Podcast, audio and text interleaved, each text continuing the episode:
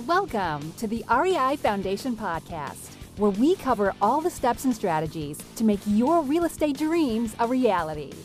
Now, your hosts, Jason and Peely. Hi, everybody, and welcome again to the REI Foundation Podcast with Jason and Peely. So, today we welcome the awesome Nathan Tabor. Welcome, Nathan. Hey, it's good to be here with you. And thanks for that opening of being awesome. I, I well, you are awesome. I mean, Jason's going to tell us all about you. Yeah, so a quick intro on Nathan. Uh, he has built a life helping others and improving lives. And throughout his own experience and life, uh, Nathan has acquired an incredible ability to solve problems, develop game plans, and create real and lasting results in both his personal and professional life. He successfully founded and operated more than 2,000, two dozen businesses. Wow, since 1999, grossing over 100 million in sales awesome. His experience spans the areas of commercial real estate acquisition and redevelopment, automobile sales, direct product sales, web based marketing, and strategic partnership facilitation. He's had amazing successes and epic failures, as all of us have, and learned more from his failures than his successes. After years of struggling to keep up with all the balls in the air, he learned that there are laws and processes that, when implemented, will deliver the desired results. And over the years, his companies have been honored in many awards and rankings. That's, that's enough. Yeah. but you see where we're going. Well, he's got more. You can look see? at his website. He's got more you can uh, imagine from there. But Nathan, awesome. welcome to the show. We are excited to have you and, and just get back into. We got, we got so many different directions we can go. But since this is the REI Foundation podcast. We're going to start with just a simple question How did you get started in real estate?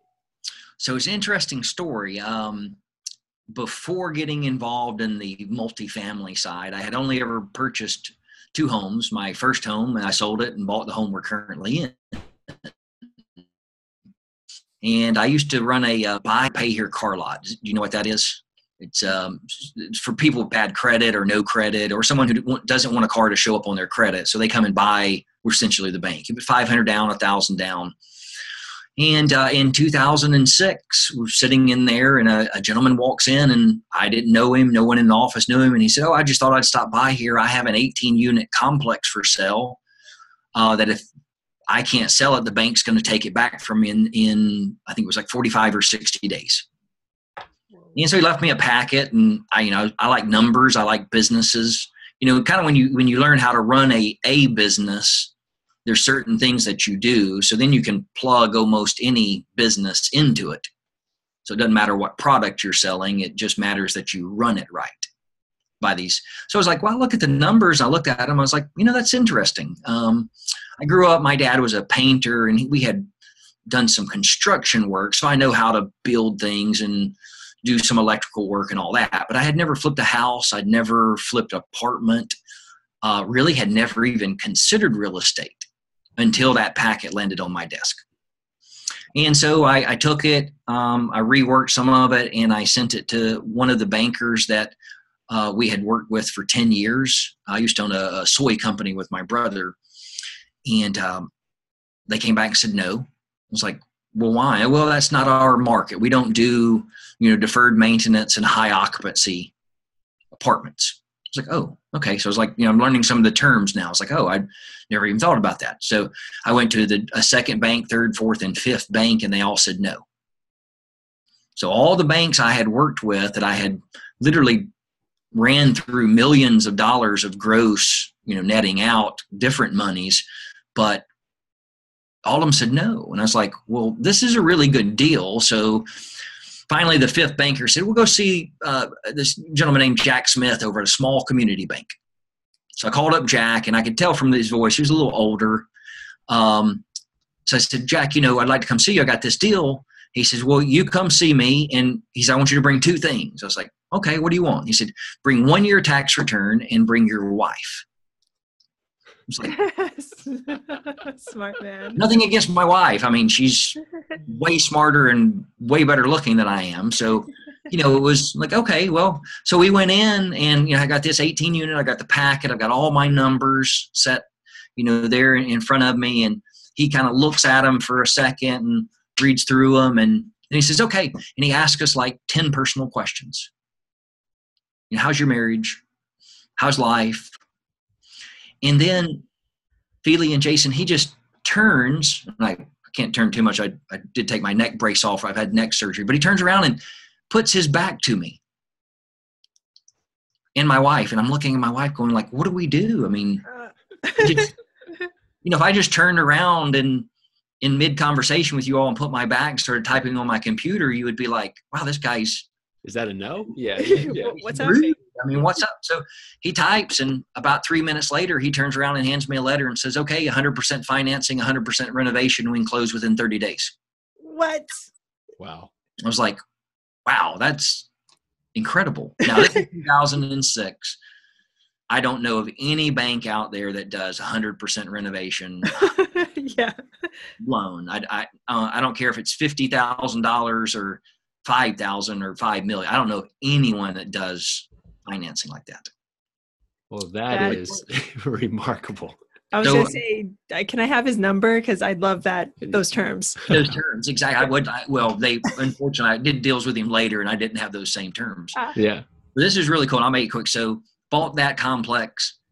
32, 33 days later, I closed the 12 unit right behind it. So it originally was built, it was a 30 unit and then it was split and went, went back to Jack and said, Hey, this guy wants to sell. And so he gave me 100% finance, 100% renovation. So I had 30 units sitting at the dead end of a street. From the point that I closed the first deal and renovated and started leasing up the property, I sold it in eight and a half months. Wow. Wow. I made, I made a little over two hundred and fifty thousand dollars off my first deal. Incredible. Wow. But the thing is, I did not know what I was doing. Yeah, I, I have a I have a bunch of questions just listening to what you're saying here. First, it, it it's amazing. Everybody's looking for off market deals. It's all you hear these days, and, and you have the guy just walk into your place. So I guess selling product and seeing that you're open to to buy and, and be open opportunity for other people will spawn other opportunities. I, w- I would I would guess, right? Yeah, and you know, and in that too, you know, if you're told no by the first person, don't quit. You know, too many people get into real estate or really just in life, and they are passionate about something and they want to do it. They want to do real estate. They want to learn and they know everything.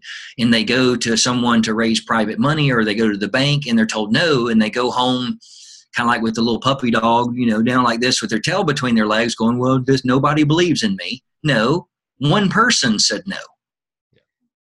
Just one. I mean, how many other people are there? So keep doing what you want to do. Don't step back and quit because it's hard or someone says no. And so when you were looking at this deal, right, and and you said two things that that stuck out to me. Well, at the end you said you didn't know what you were doing, but prior to that, you said you, you had the paper and the packet and you reworked it because you knew it was a good deal. Well, without knowing what you're doing, what, what stood out to you, and how did you know what to rework? Well, so just looking at, I mean, he wanted, you know, like sixty thousand dollars for a eighteen unit complex that was renting for five hundred dollars a month. So I just ran my numbers on how what would be the debt load, what would that cost versus what it was bringing in, and so you'll appreciate this. The day I closed, that I sold the complex after eight and a half months, I had an event um, at a friend's house who had developed Food Lion shopping centers. I, y'all don't have Food Lion up north, but no. Food Lion in the south, you know, 40 years ago up till the last, you know, even now was one of the most prominent food chains. It's a very successful, very successful lady. And as I'm leaving her event, she says, Hey, Nathan, she said, you know, congratulations on the deal you closed. Just curious, what was the cap rate? And in my mind, I, I immediately start thinking cap rate. Uh, is that the roof Yeah. where those little vents are? And about 15 seconds into it, she realizes that I'm trying to come up with the best answer I can. And she said, Please tell me you didn't go a half a million dollars in debt. Even though it was 100% financing, I still had a personal guarantee. Please tell me you didn't do that without knowing what a cap rate is. And I was like, I don't know what a cap rate is, so I'm gonna have to go You're making me cry right now. I'm going to have to go figure out what it is.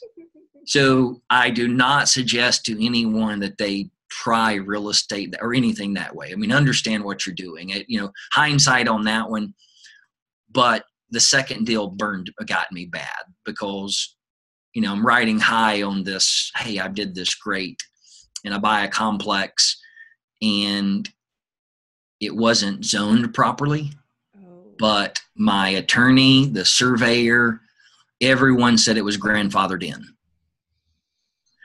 And what i learned real quick is if you're going to be in real estate you better know what you're doing in the in the niche that you're in.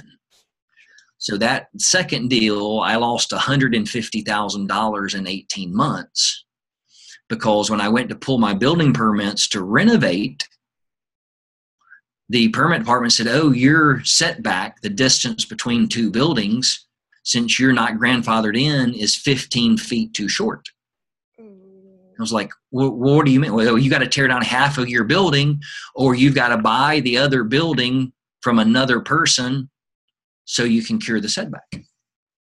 Oh. Now, you know, at the second deal, I'm thinking, wow, you know, so I go to the title insurance company and file a claim. They deny it. I, you know, so now I'm sitting with a complex that I'm paying monthly on and you know at the time i didn't know in 18 months i was going to be able to to finally square it away but you know if, if, i tell people when i go out and talk and do you know webinars and, and podcasts and things like that always call the zoning department.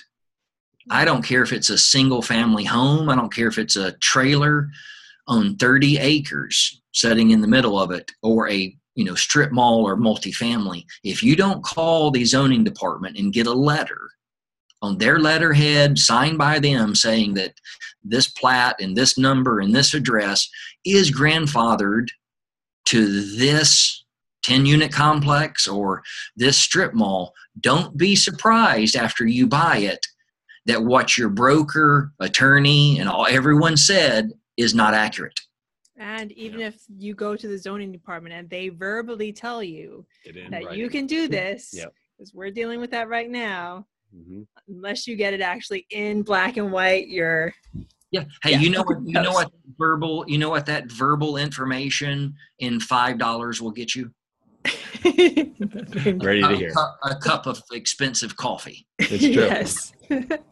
It's- yes. Yes. True. But the thing is, okay, so you had one explosively amazing deal, your first deal, and you had one not so much after it. But the key takeaway for our listeners in this, and please, please take this away from this story, is that Nathan took action. Not knowing what he didn't know, he still took action. He's an entrepreneur at heart, he's a business owner at heart. So he knew what he knew and he knew numbers and he knew it was a good deal. But you know, with the second one, you didn't know with the zoning, but you took action. That's the huge part, and we love, we love that. Yeah. We go ahead, Jason. I'm No, it just seems to be a common theme is that everybody's waiting to know everything, and but in this business, it constantly evolves, and you and you, you never know every question, right? So now you know that question. It's it's probably saved you millions of dollars now over the years of just asking that question from just because of that. So it may may have hurt then, but now culminating to it, you've probably been able to capitalize it off it off it too by now realizing zoning options that were available that maybe you didn't even know were warranted for the property today. Oh, oh yeah. I mean, and that's that. You know, kind of don't don't let um, not knowing hold you back because I still don't know everything about real estate, and and I don't think you can. I don't think you can ever know everything about real estate, even in the niche. If you're in a niche, you can try to find out everything and do your due diligence and do everything like that. But you know that that fear of taking that step keeps 99% of people out of the game. Agreed. They'll go to seminars, they'll listen to your podcast, they'll do everything. They'll spend, you know, I talked to a guy the other day, he'd spent $80,000 in the last 15 years of going to real estate, educational, online, offline, paying consultants and coaches. And I said, well, man, that's, that is a ton of money to invest in real estate education. How many deals have you done? You know what he said? Zero. Yeah, oh, I was hoping not to hear I was afraid of that. Yep. I, like, Yeah. why would you spend eighty thousand dollars. So I told him, look, I'll you know for the next you know year, I'll give you a discount of fifty percent and only charge you forty and help you actually do a deal. Yeah, that's right. yes. That's right. Oh People, my you- you- the, the comfort of going to or just learning or education, it can be a point where you can find comfort in it. But this business, you have to put yourself into uncomfortable positions at points Yep. to be able to take that point because mm-hmm. you're going to be into the unknown. It's just happened, but this isn't magic. Everybody owns a home at some point. There's people living everywhere. You know, it's this is not magic out there, everyone. So we we all can do this. It was Peely and I figure it out. So, If you can figure it out, you can figure well, it that's out. what we said. So yeah, we can figure it out. We're we're we're, we're pretty confident you're going to be okay too. So, So what? but you all make mistakes as well, right? I mean, Oh, you- Exactly. all the you don't, time. you don't mean you don't mean to. Yep. But you you get in situations where you you do something and then you learn from it. Well, it's, it's a reactionary business. You try and prepare yourself for as much as you can, and each time you act, eh, hopefully it falls in line. But most likely, maybe you'll be ninety percent on, maybe you'll be sixty percent on. You course correct for the rest. Exactly. And there's no failures or mistakes. It's all lessons learned as long as you learn the lesson. Yep. And go from there. So, what do you typically tell people you do when they ask you? I tell them I do whatever my wife tells me to do. Good I've been, answer. married, I've been married for almost 15 years. And I learned that you know you can be happy or you can be right in a in my relationship and your relationship as well. So I just decided I needed to be happy. no, I, no, I'm just I, I'm not not joking per se. I do with my wife. Um, you know, I tell people what I do now. You know, I am a real estate investor, but I look at my role more as a facilitator because I'm doing I'm finding deals that are off the market. I'm finding deals that people have, you know, there's issues there that they owe more on it than it's worth currently. But if it were renovated and stabilized, they owe half of what it's worth. So, and a lot of people don't understand this. You know, if you want to be really successful in real estate, in my opinion, it's built on relationships. It's built on getting to know brokers. It's getting on, you know, knowing people in the community, uh, prop meeting property management companies, surveyors, appraisers, attorney. You know, we call them dirt lawyers, attorneys. So when they hear of this, what you're looking for, and I I do want to talk about that. The, the you know what's the term of real estate investor? So I kind of tell people that's what I do. Is yes, I am a real estate investor, but the way I find it is through relationships, facilitating, helping someone get what they want in return. Then they'll help me get what I want. That's amazing. great. so, in order to run your business, you give value. That's great. Values, So add so values, add values. A new investor and, and you're just trying to create these relationships and maybe you haven't had the track record that you have over the course of the last uh, years how, how would you approach this as a new investor to, to open the door to you know a lawyer an accountant a cost segregation person Yeah. the the most important is defining your niche. So a lot of new investors that I meet, and some investors that have been around for a while but haven't done very well, is if you walk into Baskin Robbins, an ice cream store, and say, "I would like a scoop of ice cream," what are they going to say back to you? What kind? What Mhm. flavor? How many scoops? You want it in a cup, a cone, waffle? Most people go out and say, "Well, I, I, I'm a real estate investor."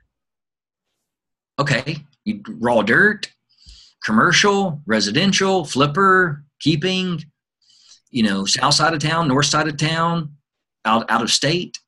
So if you want to be a real estate investor, what are you a real estate real estate investor in? My real estate investing is high deferred maintenance, high occupancy, class C, within in and within 30 to 45 miles of Winston-Salem, North Carolina. So when I am talking to a banker, a broker, whoever, and they say, "What do you what are you looking for?" I tell them exactly what I'm looking for. Because if you email a broker, commercial broker and say, "I'm a real estate investor, if you find any good deals, send them to me." They're never going to email you. They might say, "Oh, thanks for the email," but they're not going to email you because what kind of good deal are you looking for? And so I think that holds a lot of people back, both in, in finding deals and finding investors. Because if you go to an investor and say, Well, I just want to be, you know, will you invest $50,000 with me? Most likely, and it's probably a family member, most likely the answer is no. But in investing, if you go to that family member or a friend or business associate and say, you know, I've identified this area, there's a lot of houses or there's a lot of duplexes or apartments and with a $50,000 investment or 10,000 or 100,000 we can do this this and this. Versus going to them and saying I just want to be a real estate investor. Which one are you going to get more from? Yep. Exactly. absolutely agree. You know and so I think that's the most important. If someone is listening this and getting started what type of real estate do you want to do? Now that doesn't mean that you have to do that for the rest of your life but that's where you have to start I mean, people all the time, oh, I want to, I want to have a twenty million dollar portfolio in the next 10, 10 years. Well, how much do you have right now? Oh, I don't have anything. Well, go get a fifty thousand dollar house. You know, do do what you can and build off of it. So that's my advice on that. I love, love that it. advice. I love it. I mean, it basically tells it's mm. what he's basically saying is have your elevator speech. Have one. Like it'll it can change and it will change but have something to tell your investors, have something to tell your friends and family members, have something to tell the world because you should be talking to people on a constant basis about what you're doing because you never know where a deal, an investor, or anything that can help you will come from. So you should have this information on the top of your head. Like, for instance, Jason, what kind of investor are you? So multifamily investor. Uh, we invest in 75 to 150 units in uh, Louisville, Kentucky, BC assets, and uh, same kind of parameters. We're just trying to be specific because we found that if you're outside of that realm, well, yeah, it's uh, I, I was thinking, Peely and I worked in the bar industry a long time ago, and we used to work in this crazy bar where thousands of people would come literally daily, and we would have uh, a lot of out of towners or a lot of people from uh, from Europe come over and just say, "I want a beer." And so at this point, we just started just we just give them a beer because at the by the time it was so crazy to just go through the conversation what beer was, just give them a beer because that because they didn't care which one. So okay, here's your beer. That's you, ho- you hopefully got them the most expensive one, right? That's what you do yep. So yep, you push right I would just I would just pour the Coors Light. Or yeah, whatever whatever is available at that point. With, hand reach. Yep, seven deep at a bar. Well, we'll eh, another day for that. But let's go to where you're focused on today. We yes. talked about where your where your niche is. How does your business look today? Yourself, your team. Yeah, so you know, I I am at heart a flipper. So in the in the area I'm in right now, the market is really high. And I've been doing this for 11 years now, and I've seen this happen now. This is the fourth time. So when the stock market goes up and money starts being made in an economy like we have today, investors from the, the New York, New Jersey, Florida, California, and some from other areas start coming into the South and buying properties for, in my opinion, prices that can never hold. Then, when the economy starts going back down and they realize really where they are and what's going on, they dump the property. So, where I am right now is I'm I'm holding, I'm consulting on various deals. I'm still looking, but you know, I go in and I look at a property that's worth, you know, at most fifteen thousand dollars a door because by the time you put 12 in it and got 27 in it and it's worth 34 on its best day so i'm willing to pay 15 and somebody's coming in and paying 32 for that door and they still have to renovate. I can't compete with those numbers because it's not going to work. So but it will it will come back down. If it holds the way it has it will come back down and then they'll sell those door they'll sell those properties for 15 16 18 20 a door and there's been some work done on them. Um, so i do currently have i got three complexes that i, I have in a fannie mae non-recourse um, properties about 166 units um, but they are all under contract to sell so you know, I buy them, I renovate them. Uh, when I buy a property, the day I close on a property, I list it on LoopNet for sale, and I say, "This is where I am on this. Once these renovations are finished, this is the price. Once it gets to 50% occupancy and pay, you know, this is 60, 70, 80. And so, you know, some I've had, I've sold a month after I bought it. Some I've sold two years after I bought it. But it gets to a point when once I get a property stabilized, I'll switch it over into a Fannie Mae non recourse note because I get better protection, I get better rates, better payments. And then if then I don't have to sell the property and I'll keep it and cash flow it until the economy goes up like it has now, and then I'll sell it. So when you're looking at the market cycle, it, you've been through now four. What's a telltale sign for you besides just pricing uh, prices dropping on people trying to, to, maybe dump something that they've they've overpaid for? What's what's some other telltale signs you you can see for a market starting to go down? You know, for me, this is going to be really like weird, but we have a John Deere Hitachi plant two miles from my house, and they build those big earth movers. The the big I don't even know what you call it. Got the big claw on them, and they move you know six feet of dirt at one time and dig down. What are those called? I played with them, the Tonka to- toys growing up. Excavators. Excavators. Yeah. yeah, that's it. So I every time the economy has gone down, that lot starts slowing down as how many they have. Like right now, their lot is packed. They got them stacked on top of each other. They've got them everywhere. They can't even make them fast enough. They got trucks in and out there all the time. In 2007 and 8, they had four of them on their lot. So big empty. And I was like, that's weird. Why are they not? And then then you saw. So that's one of my indicators is just watching that because the other way you can watch it is con- new construction. Uh, you can also see it in the in your building and permit department. If you want to know what's going on in your local economy, go down to the building inspections and look at how many projects they have on their table that they're inspecting currently. In 2008, 9, and 10, in Forsyth County, there were zero permits applied for for housing developments. Right now, down at that same building department, they've brought in three or four of the guys that have retired and working them two or three, four days a week because they can't keep up. So you can watch the stock market too, but the I've learned that the stock market can can give you a false read on at least the building, the real estate side. But you know, look at look at what's being built in your area, but go to the the building inspections department and see are people because if they're not pulling building permits, that means they can't get the money. And when the money starts to dry up, that banks are banks and investors are holding out. Invaluable it's tips. Yeah. That was awesome. Yeah, that was great. Thank Amazing you for tips that. right there. And I also want to go back to your systems. You you gave us a little clue into what how you how you work your systems. Is so Jason and I we acquire apartment buildings and we also fix and flip. Uh, but you have taken the both and sort of just meshed them together. You flip apartment buildings. So tell us your tell us your systems with from acquisition to to closing. To disposition. Yeah, so you know, in the in the you know, approach this if you're flipping the same way as if you're going to keep it. Because the assumption has to be if I don't sell it, I've got to keep it. That's amazing. And you have multiple exit strategies, which is and you have multiple and yeah. I tell you know, tell people I say, well, you can flip a property, but just flip it to another LLC that you own.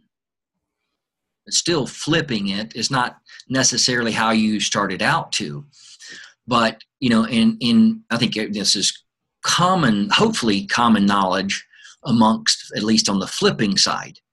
You make your money when you buy the property, not when you sell it. Yes. Because if you don't buy it right and you don't do your due diligence right, you know, I meet people all the time. Oh, I, I can get this rent up to a thousand dollars a month, so I can pay this much. And it's like, well, what's the average complex in that area renting for? Oh, 650 a month. And I said, well, what's the high? 800. And I was like, so you think you're going to get to a thousand? No one in the area is even close to a thousand. So you're literally making up numbers to make this deal work. And if they don't listen to that, in three months, six months, nine months, they're going to be sorely disappointed because they're going to be renting, renting those units for 650 to maybe seven, 750. So the process for me is when I look at a complex, I run my numbers kind of backwards. I say, what's the most this complex could be worth? Conservative numbers. So we'll say 2 million. Well, how much then am I going to owe in taxes, brokerage fees, you know, any of those that's going to have to come out? And I subtract that from the 2 million. well, then I say, how much renovations need to be done? And whatever my renovation number, now we'll talk about some due diligence to make sure you get the right renovation, subtract the renovation number, um, subtract your profit. How much do you want to make off of this? And I try to make at least 20% off a deal.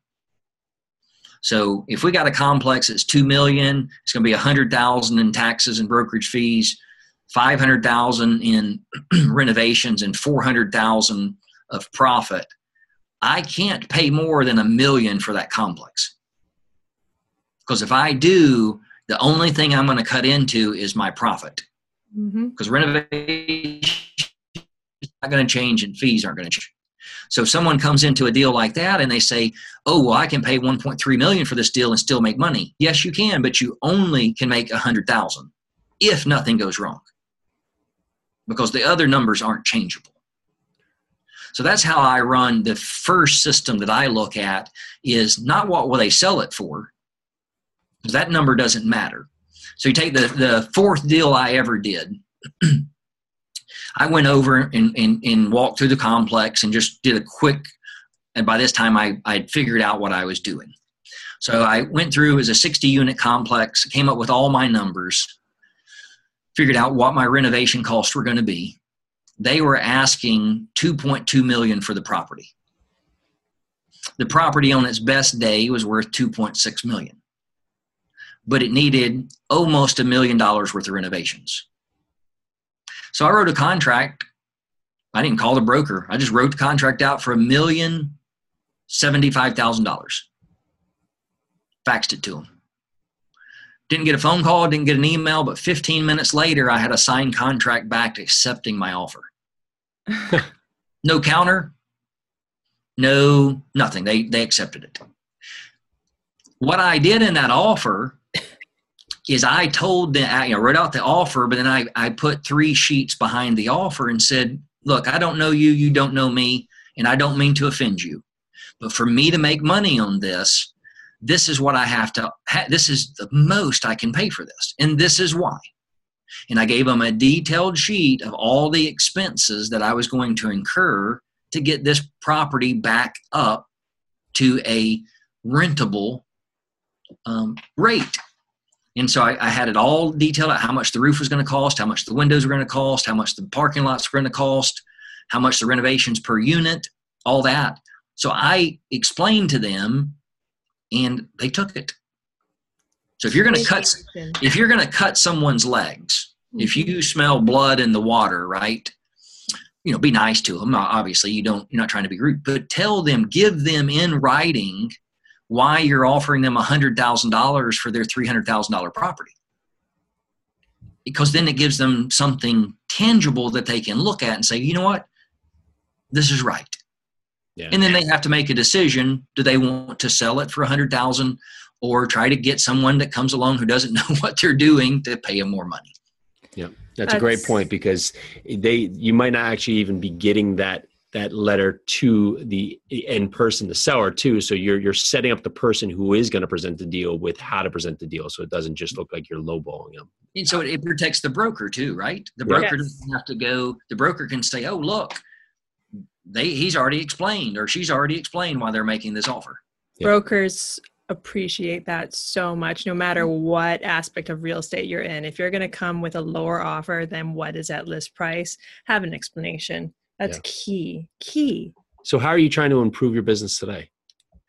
Um, so, my number one rule that that I've got burned on, that I've lost money on, um, 99% of my mistakes, errors, things I didn't know about. So mistakes I made, but mistakes that were made that I didn't even know about, like the zoning issue, is due diligence.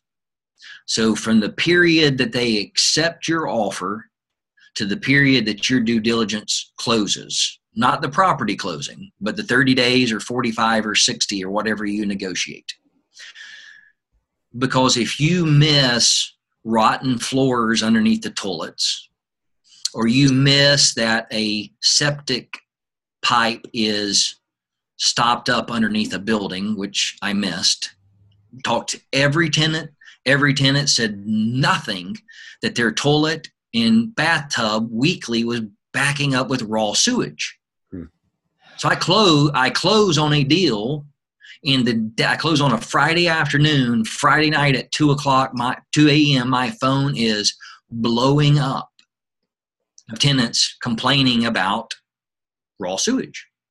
It was like, how did I miss that? I mean, like we had our questionnaires that everybody went through, and you know, by the next deal, I had figured out when you buy a, a complex or look, looking at buying a complex, go get two years worth of city complaints, housing authority, you know, different areas call it different things. But go get two years worth and sit down with an Excel sheet like your rent roll and delete all your numbers from the rent roll and enter in all the mistake, all the code violations, everything that's been cited for the last two years. You know what you'll find? Patterns if you see raw sewage, raw sewage, raw sewage, do you know what you know what that means? There's a pipe somewhere stopped up. And if you don't find that, you will spend $84,000 moving 20 tenants out from the bottom, jackhammering the two feet or two and a half feet of the concrete to dig three feet down to replace the main sewer line underneath the complex because it has collapsed in multiple places with rock and oh. tree limbs and all kinds of stuff, and you lose money on the deal. So, you know, I found ways like elect- electricity. If there's a unit that doesn't have power on, assume that you're going to have to replace the breaker box, all the wiring, and the outside meter box and the line to uh, where it comes in. Then, if the owner can tell you and show you that that's not an issue, then you can subtract it.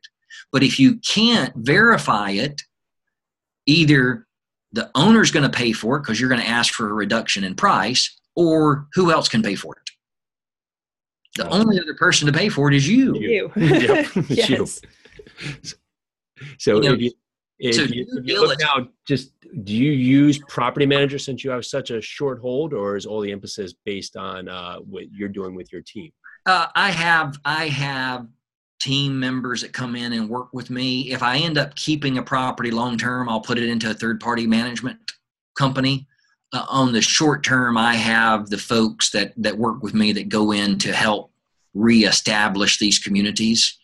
Uh, you know, sometimes we go in and we have to evict everyone. And that's hard. That's you know when you get into buying a property but you know you just know there's no way to turn the community the the people in the units around. There's just too much.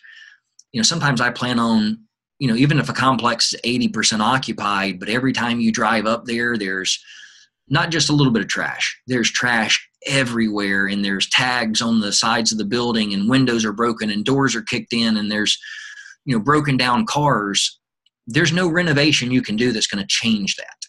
Yeah great you know you've got to go in and make the hard choice to help replace those people and if they won't move on their own then you have to evict them yeah you know, here's real quick like here's something that you always i mean these are always things like you know learn like if you're looking at buying a property, the first thing you want to tell an owner up front is do not run out and get everyone to sign a 12 month lease. I don't, no, don't do that. Please, because that happened to me one time. You know, guy runs out and gets everybody to sign a new 12 month lease for the rent rate that he was currently charging. You're stuck with it. There's nothing you can do. The only way you can evict someone then is if they miss a payment. But if they're month to month, you can evict them based on the lease is up and you want them to move. So, you know, those are the things like, I mean, when you start dealing with due diligence, there are like three or four, five dozen things that you really need to make sure you know and that you know them well or at least have a checklist. I mean, I don't, I can't remember all of this stuff all the time. So, you know, I got a due diligence checklist that I go through to make sure um, rent rolls.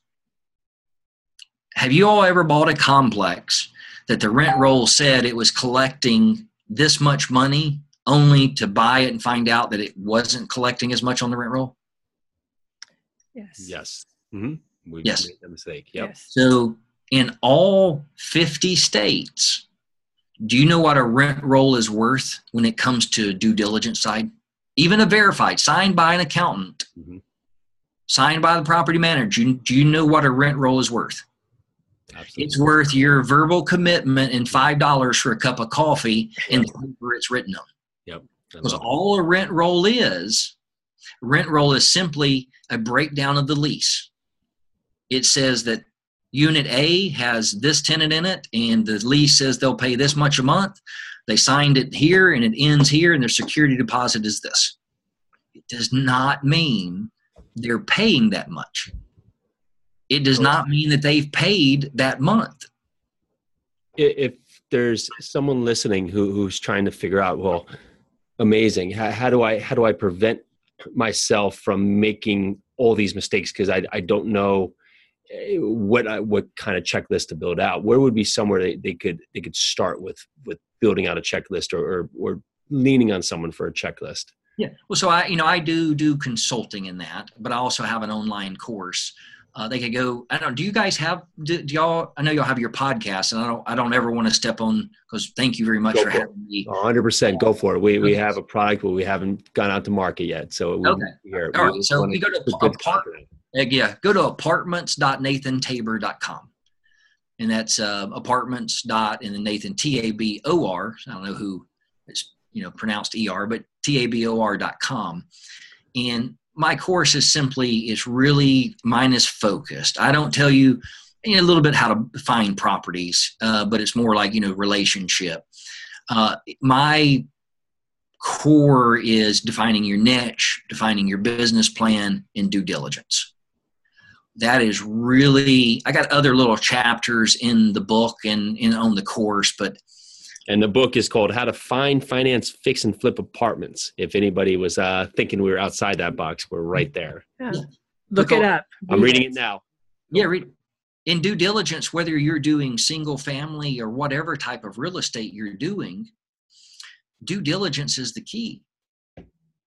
You know, especially in the South, you know, you go to buy raw land in the South, you need to know if there's a, a dump from 30 years ago where a construction guy was looking at 53 acres, and right in the middle of the 53 acres had been a, a construction dump, tires, cement blocks, wood, and but it had, it had not been disclosed. We just happened. It was like, what's that weird mound there? And a neighbor, eighty year old neighbor, walked over and said, "Oh, you better be careful. There's like, how would you even know that?" You wouldn't unless Yep. you happen to Yeah. have that 80 year old neighbor walk by. Well, you know, so then you could you could you know look around the property, but like you know, you're looking at a multifamily. What you all do? Who owns the mailboxes? Who owns the fire hydrants? The assumption is that fire hydrants are owned by the town or municipality or you know whoever's running that area, and that is unfortunately not true. Yeah. Never assume. Ne- Um, fire hydrants on private property are the responsibility of the property owner. And they're expensive. I've never, thankfully, I've never gotten burned with that one. I know some people who have. But that, why would you think about stuff like that, right? But if you're going to do this and you want to do it full time and you want to do it serious and make money, you got to make sure you know those steps. In the rent roll, the only way to verify cash flow, bank statements. That's the only, and if someone will not give you their bank statements, automatically assume I've had to go, oh, I've got other stuff. Look, I don't care about your other stuff. I want to see what you t- brought in from this complex and what you deposited. Yep. I don't even I don't even believe tax returns. Because yep. the, you know what the IRS doesn't care about? If you want to be the criminal in the sense and put that you made more than you actually did, the IRS doesn't care about that part. What they care about is if you underreport. So if a complex is bringing in 50,000, but they reported that they collected 100,000 so they could keep in line with their rent roll, you still can't verify. The only way you can verify cash flow is through bank statements. And if you buy a complex and you don't see the bank statement, don't be shocked if if it's if you collect less than what it says you should on the rent roll. So always verify. Thank you so much for that. So before we let you go, we have four more questions we'd like to ask. So what is your why? What is my why? My why today for me at 44 is helping people understand, you know, the process of the investing, how to flip, but really understanding just the process of kind of like the work life balance like if your desire is only to make money, it's not going to end well for you. Been there, done that, got the t shirt, got the scars. money can be a motive, right? But your why should be, you know, after I started doing this, I did it for the first few years, it was all about the money. But, you know, then I realized this is a community, this is someone's home that you're dealing with. This is where people, I mean, I've, I've bought complexes where people lived there for 45 years and so the why in this is for me is just helping. So helping the tenants, helping investors, helping people who work for me, making sure they're paid right, not trying to undercut. I always try to save money, but not, you know, cheating someone, not being unfair in my pricing. And then getting people to understand like, you know, if you're married and you have kids, that's your should be your number one responsibility because you'll wake up one day and have money and they'll be grown and gone. Yeah. Sorry, that was a long answer to your short. No, it's great. We should have should have you back to, to touch on work life balance because it, it's an integral part that that you can't factor out because there's always something that gets pushed aside if you're not finding that balance. So thank you for that. Yeah. So do you have a morning routine? Uh, I do have a morning routine, um, and I hope I don't, you know, I never mean to offend anybody, but I get up and, and I try to every morning. I try to read a proverb. Mm-hmm. out of the Bible, and it's amazing. Yes, it's it's the scripture and it's God's word, but if you take the proverbs out, you know, a soft answer turns away wrath. Well, you know, relationship wise, if you're kind in your words, and in my book I talk about this, I could have saved probably $300,000 on legal fees if I'd have just shut my mouth for a minute and listened and and but instead of immediately I'm right you're wrong and that's never the case. So I like to continuously read over and over to hey these are good things to implement in my life.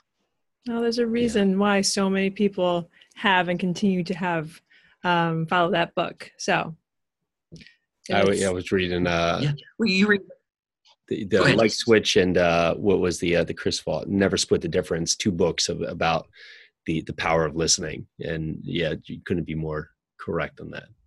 Something about having two ears and one mouth we need yep. to remember that right? Yeah.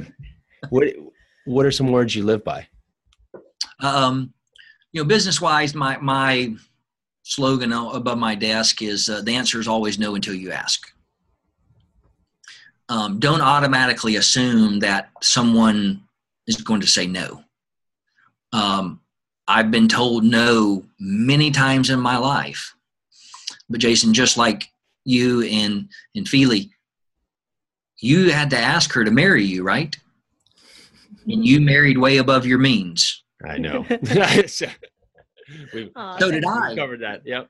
But if I had never asked my wife to marry me, she would have never said yes had I stopped at the fifth bank, I never would have been told yes. So if you want something, don't take no for an answer. Don't be a stalker. Don't be, you know, don't do any of that. But you know, go for I it. Stalked him. You stalked him. Well, my I, my, I say my wife did. She didn't. I, I uh, yeah. I said she wouldn't leave me alone. She kept showing up. So I finally was like, well, if she's going to hang around this much, I guess I'll marry her. But that's not exactly, That's great. exactly. It's great. Uh, this has been amazing. So you gave us your email address already, your website. Is there any other ways people can contact you? Uh, you know, I'm on Facebook. I'm on LinkedIn. Uh, if you just put in Nathan Tabor, I don't have a goatee on my pictures, and only for podcasts. yeah, well, you know, as soon as I get rid of my my neck brace, you know, here Oh, for no. my neck Yeah. surgery two weeks ago, oh, it will be gone. Um, but those are the ways they can get in touch with me. Um, you know, and I'll be more than happy to to answer. You know, I do a free thirty minute phone call just to you know talk with people, find out where they are. What most people have really in their mind is a big challenge, but it's really a small one. Yeah. And if you can help them just connect one dot to another, and if they'll do it, they can get started. Um, I appreciate you all having me uh, on here on your show, and um, I appreciate uh, the time. Does does the announcement you shared with me beforehand? Is that does your podcast? Oh. Does it know of that yet? Um, I don't know if we've talked about it yet, but We yeah, haven't- sure. I think we've sort of talked on Yeah. about it. Can I be the one to tell everyone? Go everyone? for it. We love it. Please, congratulations. We, So we're always- congratulations on uh, the coming child. Thank, Thank you. Um, I hope that that it is um, a healthy and that during this time you guys don't kill each other and or my know, pregnancy brain doesn't like your pregnancy kill brain myself. doesn't, doesn't kick in. And, um, congratulations on the child. When when you're you. 20 weeks, so I don't have that figured out in the July. mind. July. Yep. July. So we'll have a July, August, and September baby. So it's going to be a busy summer. Yes. Well, I was born August the 29th, so if you could Oh, hold that's off to that and in my honor, just you know, Uh, you know. We'll, we'll talk talk to baby and see, my see, see what they think about that. Well, Nathan, incredible. Thank, thank you, you so so much. Really, Jason, thank thank you very much. Appreciate it. Well, this is the REI Foundation podcast with Jason Peely. Thank you again so much to Nathan Tabor for being on our show. And thank you to you all for listening. We're so grateful. Have a good one. Bye now. Thanks for tuning into the REI Foundation podcast. Check back next time for more awesome tips and strategies to launch your new you in real estate.